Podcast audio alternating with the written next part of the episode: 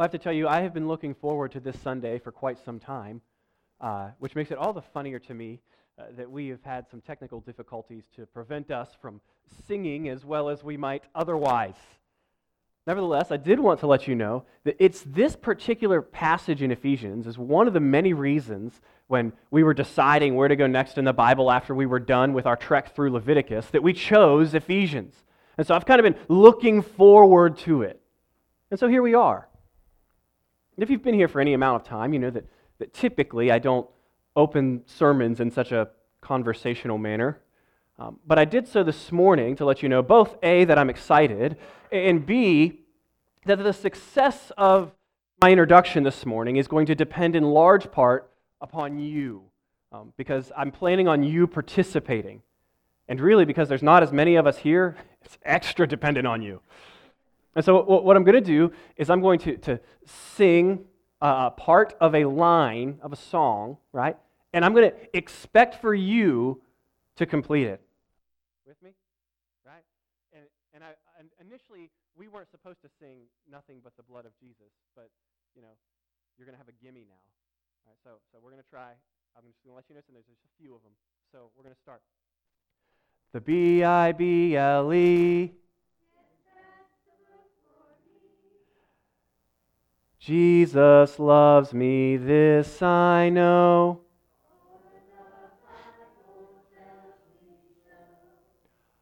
What can wash away my sins?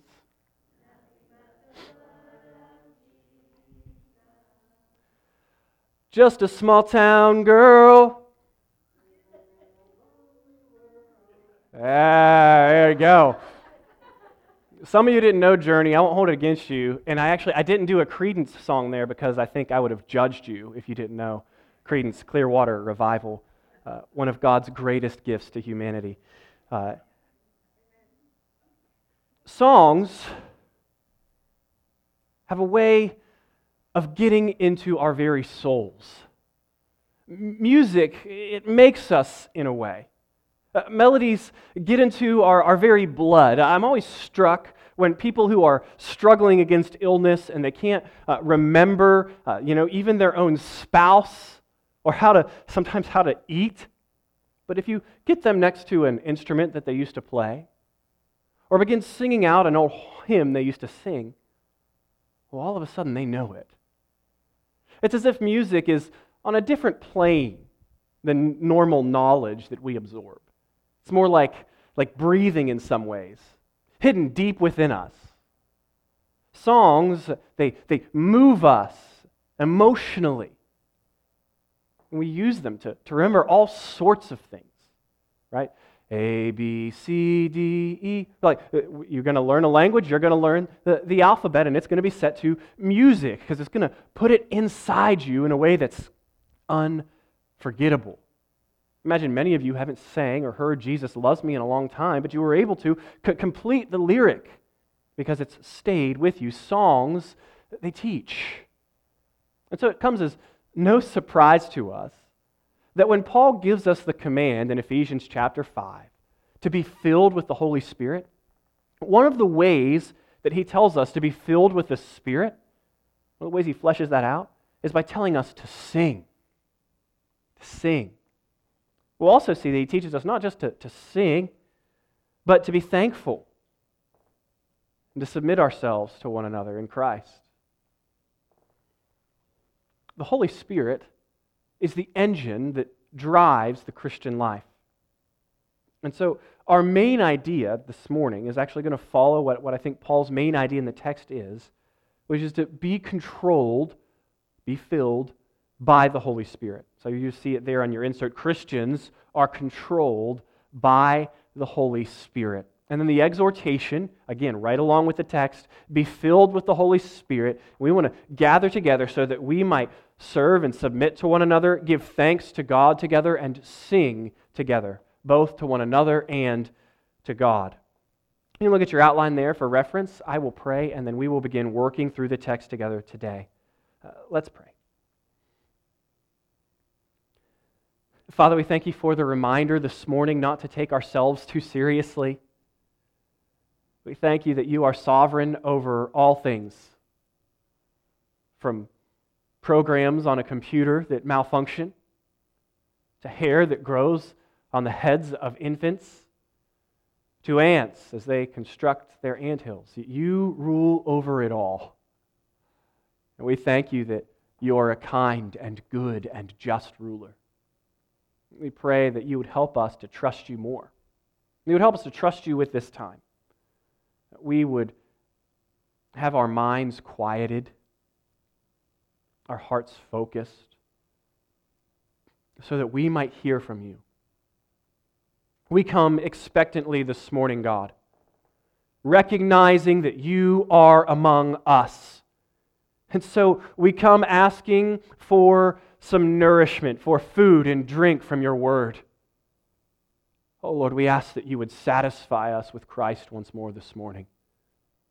We thank you that because of his death and resurrection, we can know you as Father and ask you for these things. Speak to us now in your word, we pray. Amen. Look with me at Ephesians chapter 5, starting with verse 15. Look carefully then how you walk, not as unwise, but as wise, making the best use of the time, because the days are evil. Therefore, do not be foolish, but understand what the will of the Lord is. Now, our text today. And do not get drunk with wine for that is giving thanks always and for everything to God the Father in the name of our Lord Jesus Christ, submitting to one another out of reverence for Christ. So Paul starts this section by saying, Don't be drunk with wine, but be filled with the Spirit. And we know that contrasts are nothing new to Paul in the book of Ephesians. He's been doing it throughout. Remember, he said we were dead in our sin but God, because of the great love with which He loved us, made us alive in Christ. We're to take off the old man and put on the new. Remember, we said we were going to take off our, our 2020 sweatpants and put on our church clothes, assuming our church clothes were not those same sweatpants, right? No, no judgment. I love elastic in my pants. We said, Paul's also told us right? That we're not to walk according to the course of this world, following the prince of the power of the air, but we are to walk according to the course of Christ. We're to walk in love, imitating our good God and Father. We're also, as we saw here, and I think this is kind of the controlling command of the section, we're not to walk as unwise, but as wise. And we're not to be drunk with wine, but filled with the Spirit. And kind of the, the, the point underneath all of these contrasts is one that I think is brought out really well uh, at the beginning of chapter 5, and you can see it there in verse 8. He says, At one time you were darkness, but now you are light in the Lord. And we pointed out that he's not saying you were in darkness, but that you were darkness.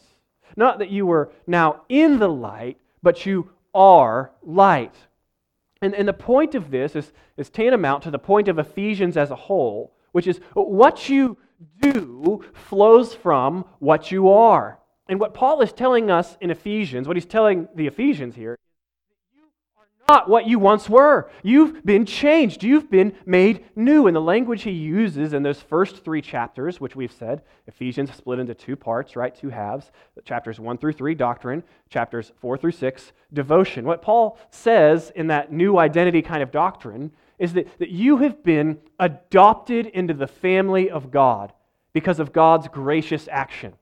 And now you have new brothers and sisters uh, you're, you're part of this new family, and that's the doctrine. And now you're going to have a new way of life. Your new identity is going to produce new actions within you doctrine and devotion.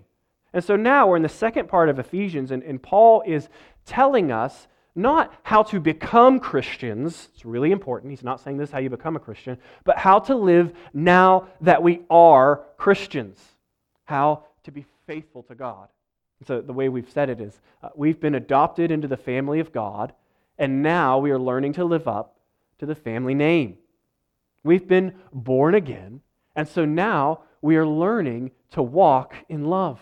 We're learning to walk worthy of that calling by which we've been called. We're, we're learning to walk as children of the light. We're learning to walk in wisdom. And so, once more, we see part of our growing up, our becoming what we are, is what Paul is charging us with. And he does so in an interesting way. He says, Don't be drunk with wine, but be filled with the Spirit. Now, alcohol consumption is not at all what is primarily in view here. So I, am just going to take a really short digression to address that, but then we're going to move on because that's not why Paul brings it up. So I think the first thing to do is to say, uh, to answer the question, well, can Christians drink alcohol? And the answer to that is yes. Uh, Jesus drinks alcohol. The disciples drink alcohol. Paul tells Timothy to drink some wine for his stomach. You see wine throughout the Old Testament. Uh, Jesus actually turns water into wine as his first miracle, and his intention was that people at the wedding, well, they would drink it. Wine is also a symbol throughout the Bible of God's abundant blessing.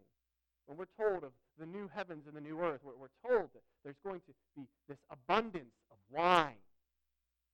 And so, yes, uh, Christians may drink but they must do so responsibly.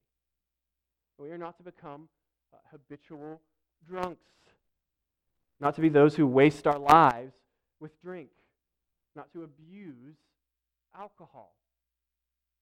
And isn't that always how sin starts? Taking a good gift of God and then abusing it, twisting it, making it something ugly that it was not intended to be. So let me concisely summarize this digression and then we can move back on. Uh, Christians may drink alcohol, they don't have to. And if they are to drink alcohol, they're to do so in wisdom, not becoming drunk. All right, back to the illustration and what I think the primary point here is. Don't be drunk with wine, but be filled with the Spirit. Why this illustration from Paul? Well, ask yourself what happens when someone becomes drunk?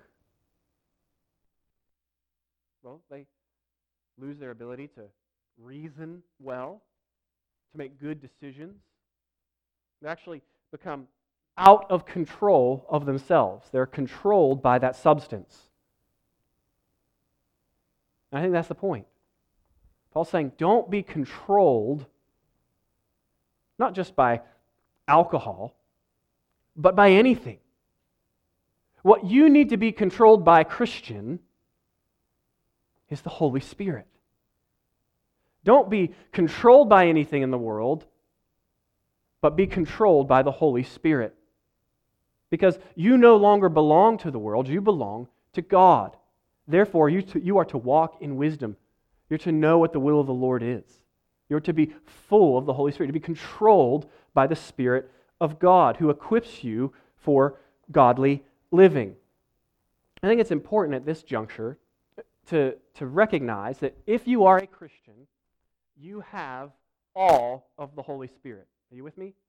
I think sometimes Christians get confused and they, they hear passages like this read and they think, well, I must not have as much of the Holy Spirit as the next person because I'm not experiencing certain things emotionally. And while there certainly is an emotional component to uh, being filled with the Spirit, means by which we enjoy our God and King, there are some objective measures that the Bible gives us. And one of the things is, is like you can't have a new heart that loves God unless you have faith in Christ. And the way you get faith in Christ is it's a gift from God. The Holy Spirit comes and He changes your heart and He indwells you. So if you are a Christian, you have all of Jesus and you have all of the Holy Spirit. God is not holding out on you. And so when we come to a passage like this and Paul commands us to be filled with the Spirit, he's not calling us to take hold of something we don't already have. He's actually calling us to step in. He's walking with his father outside, enjoying the, the new vegetation. And the father, all at once, sweeps the boy up, uh, tickles him, uh, plants some kisses on his cheeks, and, and just gives him a big old bear hug. And so you ask, was the boy the father's son when he was being disciplined? Yes. Was he the father's son when he was swept into the father's arms? Yes. So what's the difference? It's experiential.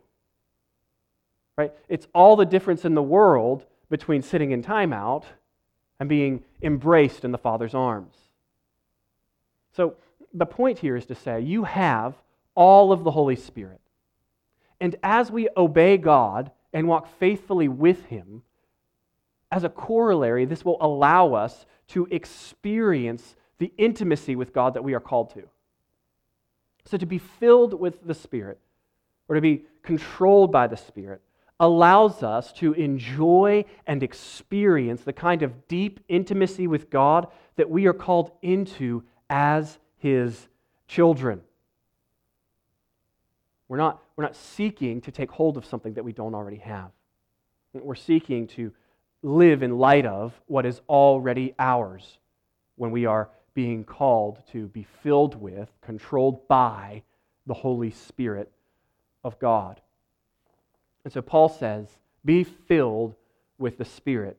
And then he's going to lay out for us in verses 19 through 21 a few different ways that being filled with the Spirit can be accomplished. Now, I've got to tell you, there are a few different ways to understand this. I'm going to try to help you see why I think of it the way I do.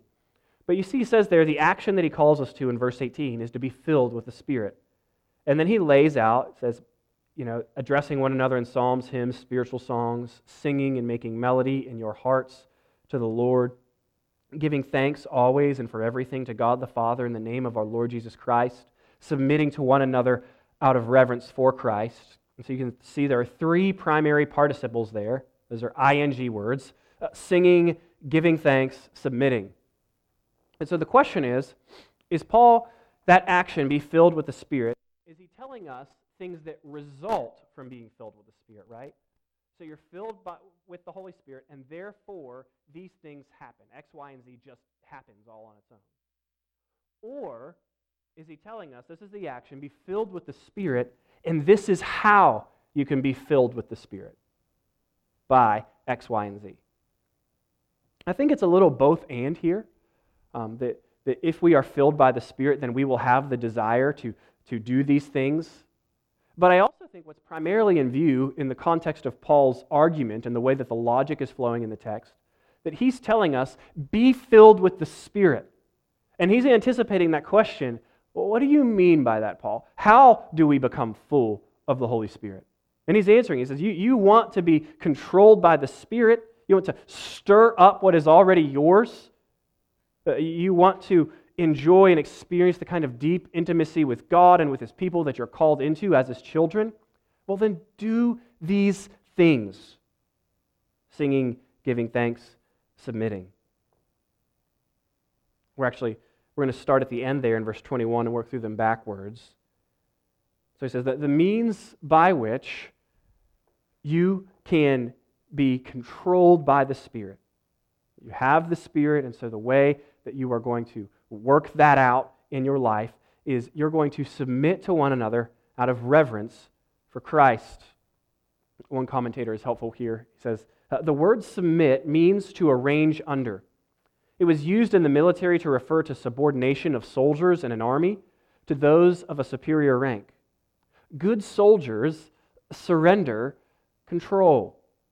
They turn loose of their selfish agendas and live in submission and for the good of others. And so it is with the Christian. We live for the good of others. I think Calvin's comment is even better. Says, God has so bound us to one another that no man ought to avoid subjection.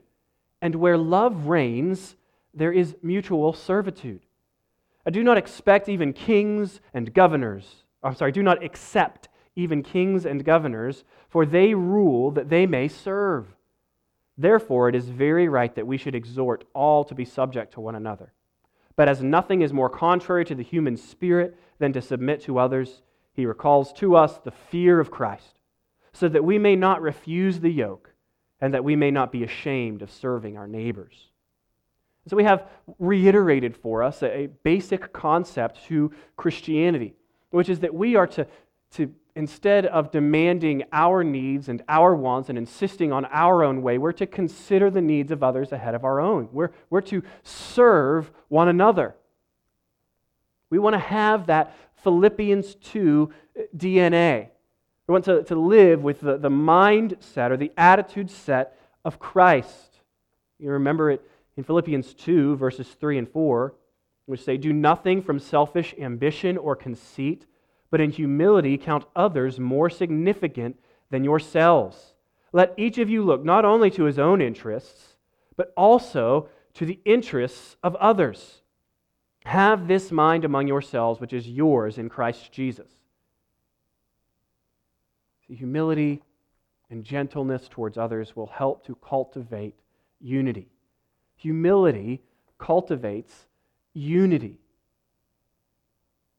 I think it's a good question to ask ourselves.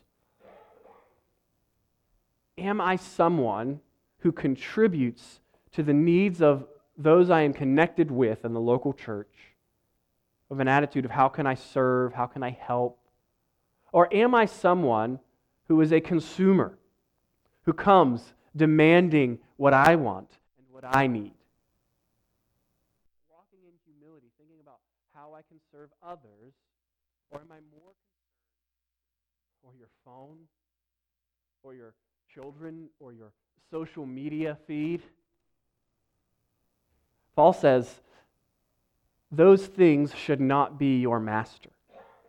What should control you is the Spirit of God. And if you have the Spirit of God, you will have the desire to live in light of that truth to submit yourselves to one another, to serve one another, to cultivate unity within the body of Christ. Remember back in chapter 4 at the front end, Paul says, I, therefore, a prisoner of the Lord, urge you to walk in a manner worthy of the calling to which you have been called, with all humility and gentleness, with patience, bearing with one another in love, eager to maintain the unity of the Spirit in the bond of peace. Friend, are you controlled by the Spirit? Are you seeking to be controlled by the Spirit, to keep in step with the Spirit? Well, then resolve to submit yourself to serving other Christians as Christ submitted himself to serving us by dying on the cross for us so that we might live. Paul says if you have the Spirit and you want to be filled with the Spirit objectively, then you will do these things. You will submit yourselves to one another out of reverence for Christ. And also, you will give thanks for everything to God the Father in the name of the Lord Jesus Christ. The grumbling spirit is not compatible with the Holy Spirit. John Stott writes our thanksgiving is to be for everything which is consistent with the loving fatherhood of God. 1 Thessalonians 5 16. Rejoice always, pray without ceasing, give thanks in all circumstances, for this is the will of God in Christ Jesus for you. Do not quench the Spirit. Christians are to be grateful people, not grumblers. Are you more defined by grumbling or by gratitude? And let's not hurry past that question because I think it's easy to kind of dismiss and go, yes, yes, I'm grateful. But as I was thinking about it and about my own life and the day to day, I went, you know what? I do struggle a little bit with grumbling and complaining, I think. You know, and then I talked to my wife about it and she confirmed, you know, I'm, I'm, quite, I'm quite the complainer. I'm not saying that y'all are, but I think it's worthy to think about what, what am I complaining and grumbling about? Because grumbling is not compatible with the Holy Spirit. We see that uh, throughout the Exodus when Israel's given gift after gift from God. And over and over again, they are grumbling and complaining. They're not thankful. And ingratitude, I think, ultimately springs forth from a lack of trust in God to provide exactly what we need. It says, I should have more or something different than what I have already. Friends, we are not to have ungrateful hearts, but grateful hearts. We're to be giving thanks to our great God and King. And who has more reason to rejoice always than you and me? Who has more reason to give thanks in all circumstances? We have a God who loves us, who loved us enough to send his one and only Son to die for us on Calvary's cross. That is wonderful love.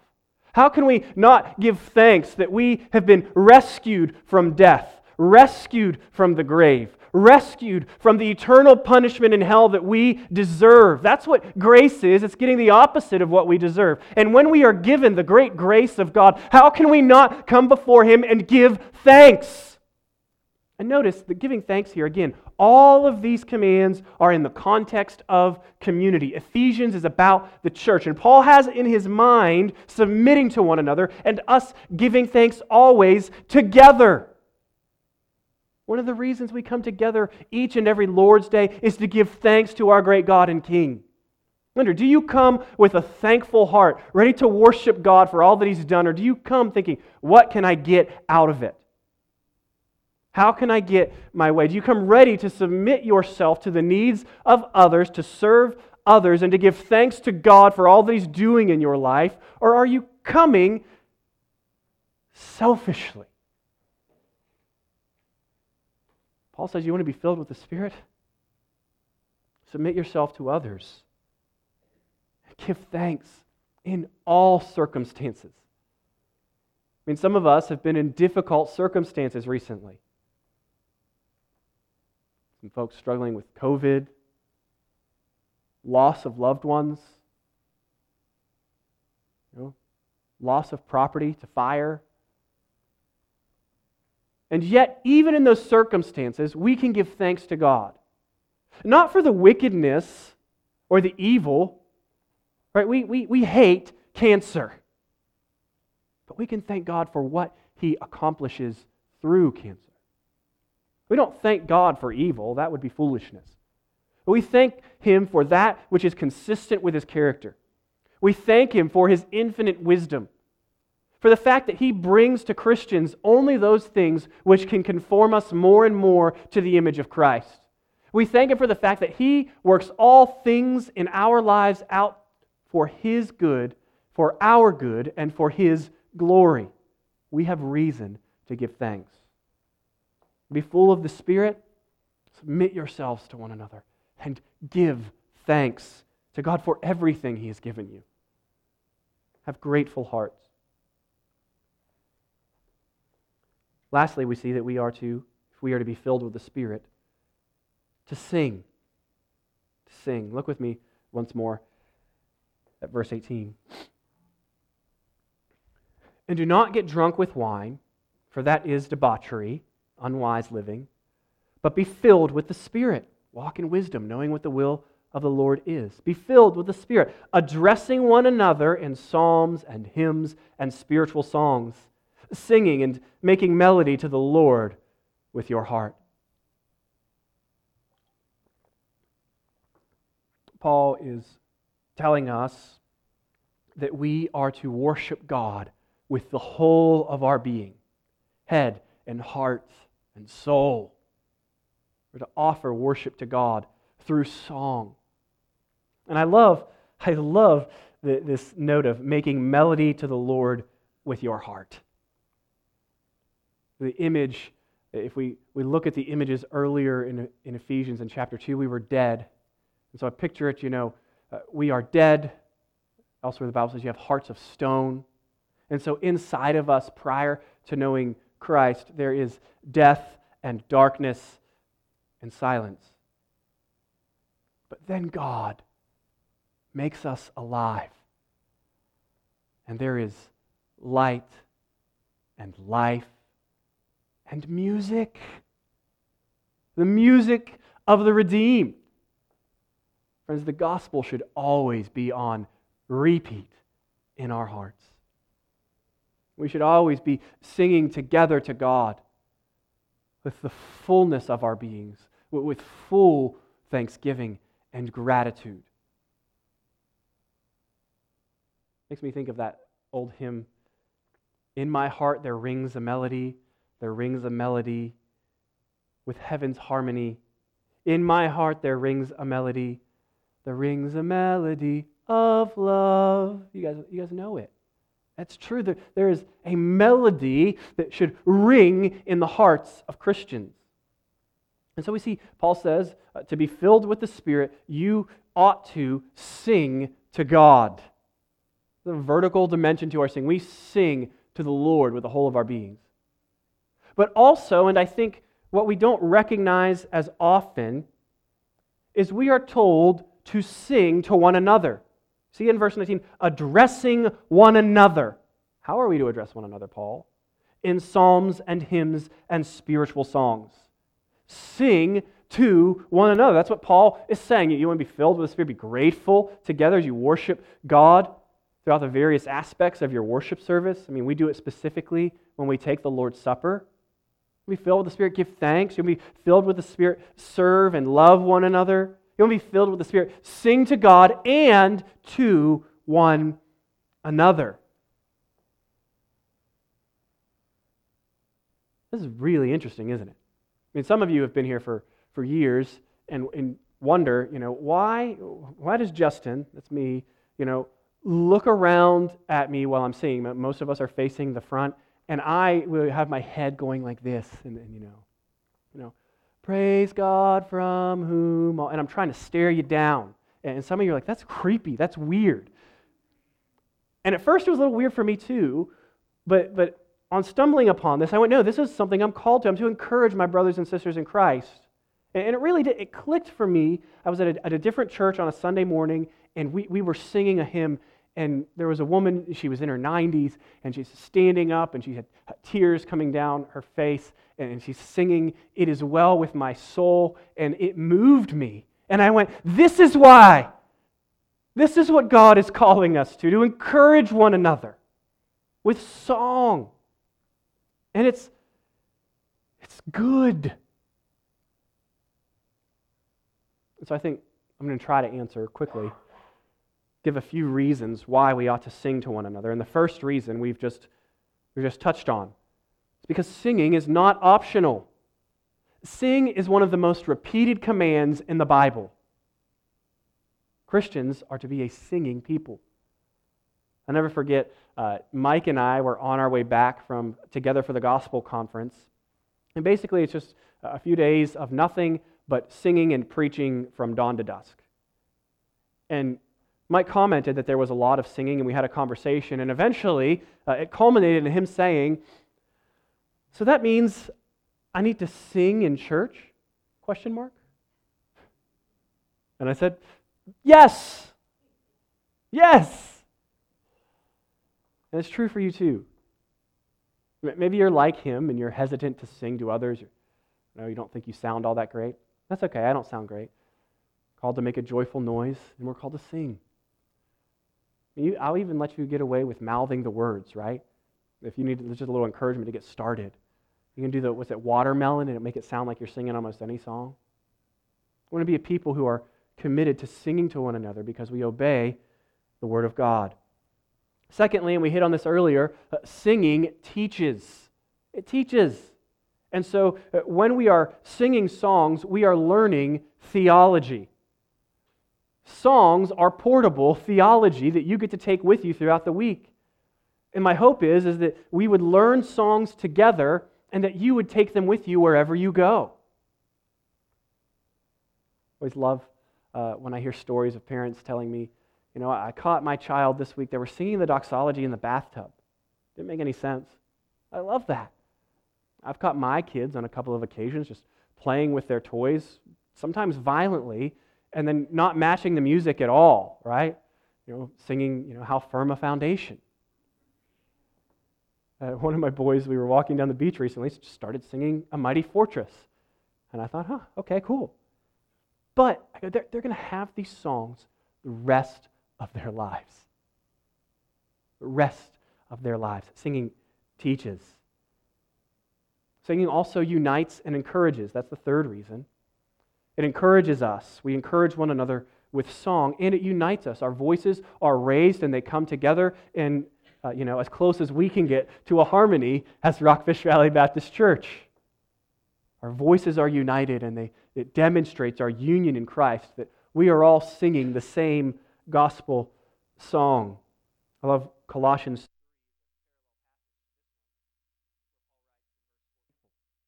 Let the word of Christ dwell in you richly, teaching and admonishing one another in all wisdom, singing psalms and hymns and spiritual songs with thankfulness in your hearts to God.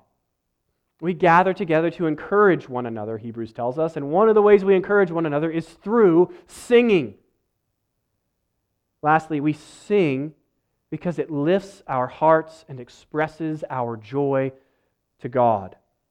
Brothers and sisters, we are a singing people because God is too great to merely be talked about.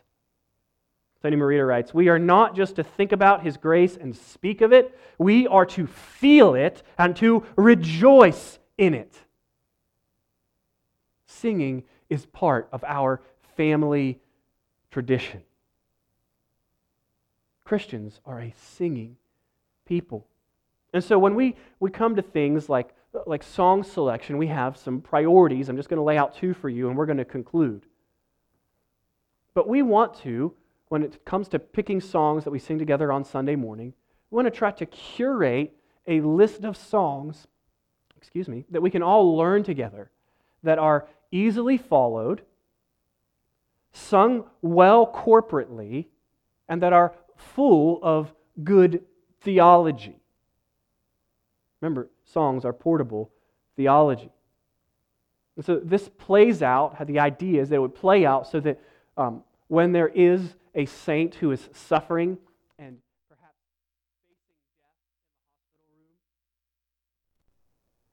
that echoes of when peace like a river attendeth my way, when sorrows like sea billows roll, whatever my lot thou hast taught me to say, it is well, it is well with my soul that those echoes would fill the hallways of the hospital.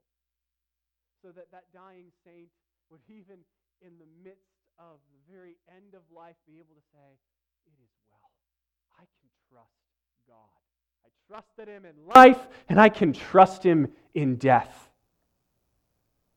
I want to have songs with good theology that remind us that those old truths that we learned in our youth never change. Nothing in my hand I bring, simply to thy cross I cling. And Jerry commented to me after church last week. He said, I liked the music today. I think I sang every one of those songs when I was a boy. Now that's good because the truth hasn't changed. And those old songs have a way of not only connecting us with one another, but connecting us with the saints who sung them hundreds of years before us.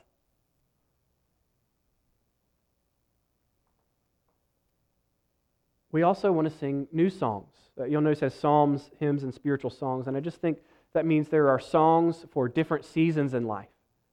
So we want to sing songs that are happy and songs that are sad, songs that talk about how good God has been, and songs of lament. We, we want to sing new songs. We were supposed to sing two today, they didn't work out. But one of them went like this This, the power of the cross. Christ became sin for us, took the blame, bore the wrath. We stand forgiven at the cross. We are planning on concluding with in Christ alone, which goes this way. There in the ground his body lay, light of the world by darkness slain, then bursting forth in glorious day, up from the grave he rose again, and as he stands in victory, sin's curse has lost its grip on me, for I am his and he is mine, bought with the precious blood of Christ. We want to sing these theological truths because we want them in our bloodstream. We want to hide the Word of God in our hearts, as Psalm 119 calls us to. And we want to use music to help us do that. We want to walk in wisdom. Well, how do we get wisdom last week, right? One of the methods, one of the ways, the primary way is by submitting ourselves to God's word. So we want to we want to sing songs that teach well. And that second criteria. We also want to sing songs that are sung well congregationally, that help us to sing to one another. This means that we are going to favor heavily songs that are aimed at congregational singing rather than songs that are performative in nature. And so, uh, a lot of the older songs we sing that are in, in your hymnal, you'll see, or even the newer songs in Christ alone, there are different parts and harmonies. The songs are designed for us to sing to one another about God. Versus a performative piece, which might be really good, really rich theologically, that was written to be played on the radio. We don't feel like because it's a little bit harder for us to sing together because not everybody has uh, the amazing gifts to get really high or really, really low. We want to encourage the best kind of singing to one another. And the belief is, is that every song that we select will either help or harm our congregational singing. So we want to pick songs that have good theology, and that are easily sung to one another. We, we want that portable theology in our blood. Ultimately, the, the, the goal of all of that is that we might be controlled by the Spirit of God. That we have God the Spirit, and so we want to experience that reality, that intimacy with God. We want to be full of the Spirit, we want to stir it up. And so we sing to God and to one another. We give thanks and we serve one another. Friends, how can we not sing? All of us who are in Christ were on hell's row, and Jesus traded places with us. He died and went into the grave so that we might come out of it. He rose from the dead to prove to us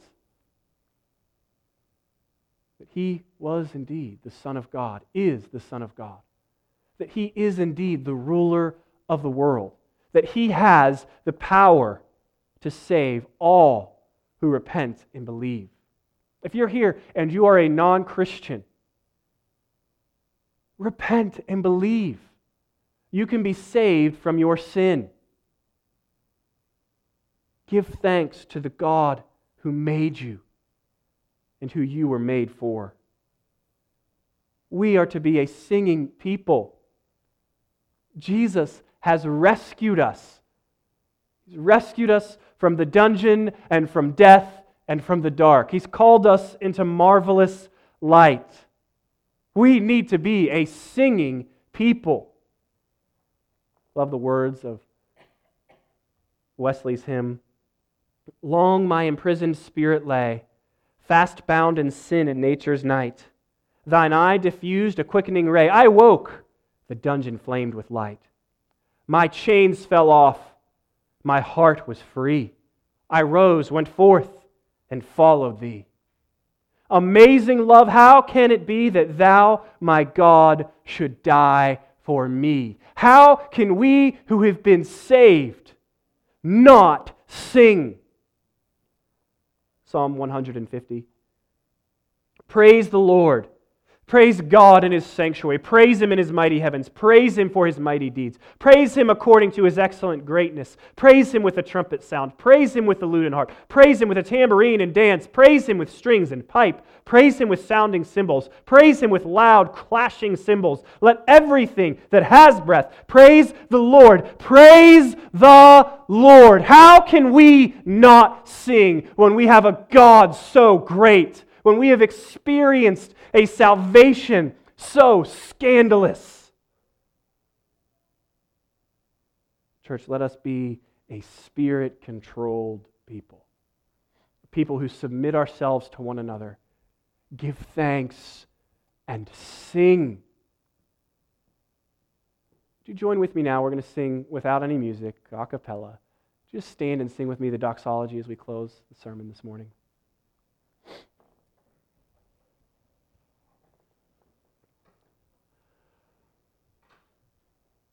Praise God from whom all blessings flow.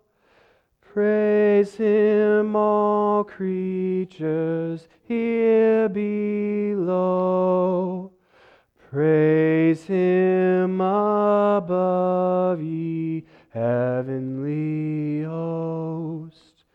Praise Father, Son, and Holy Ghost. Amen.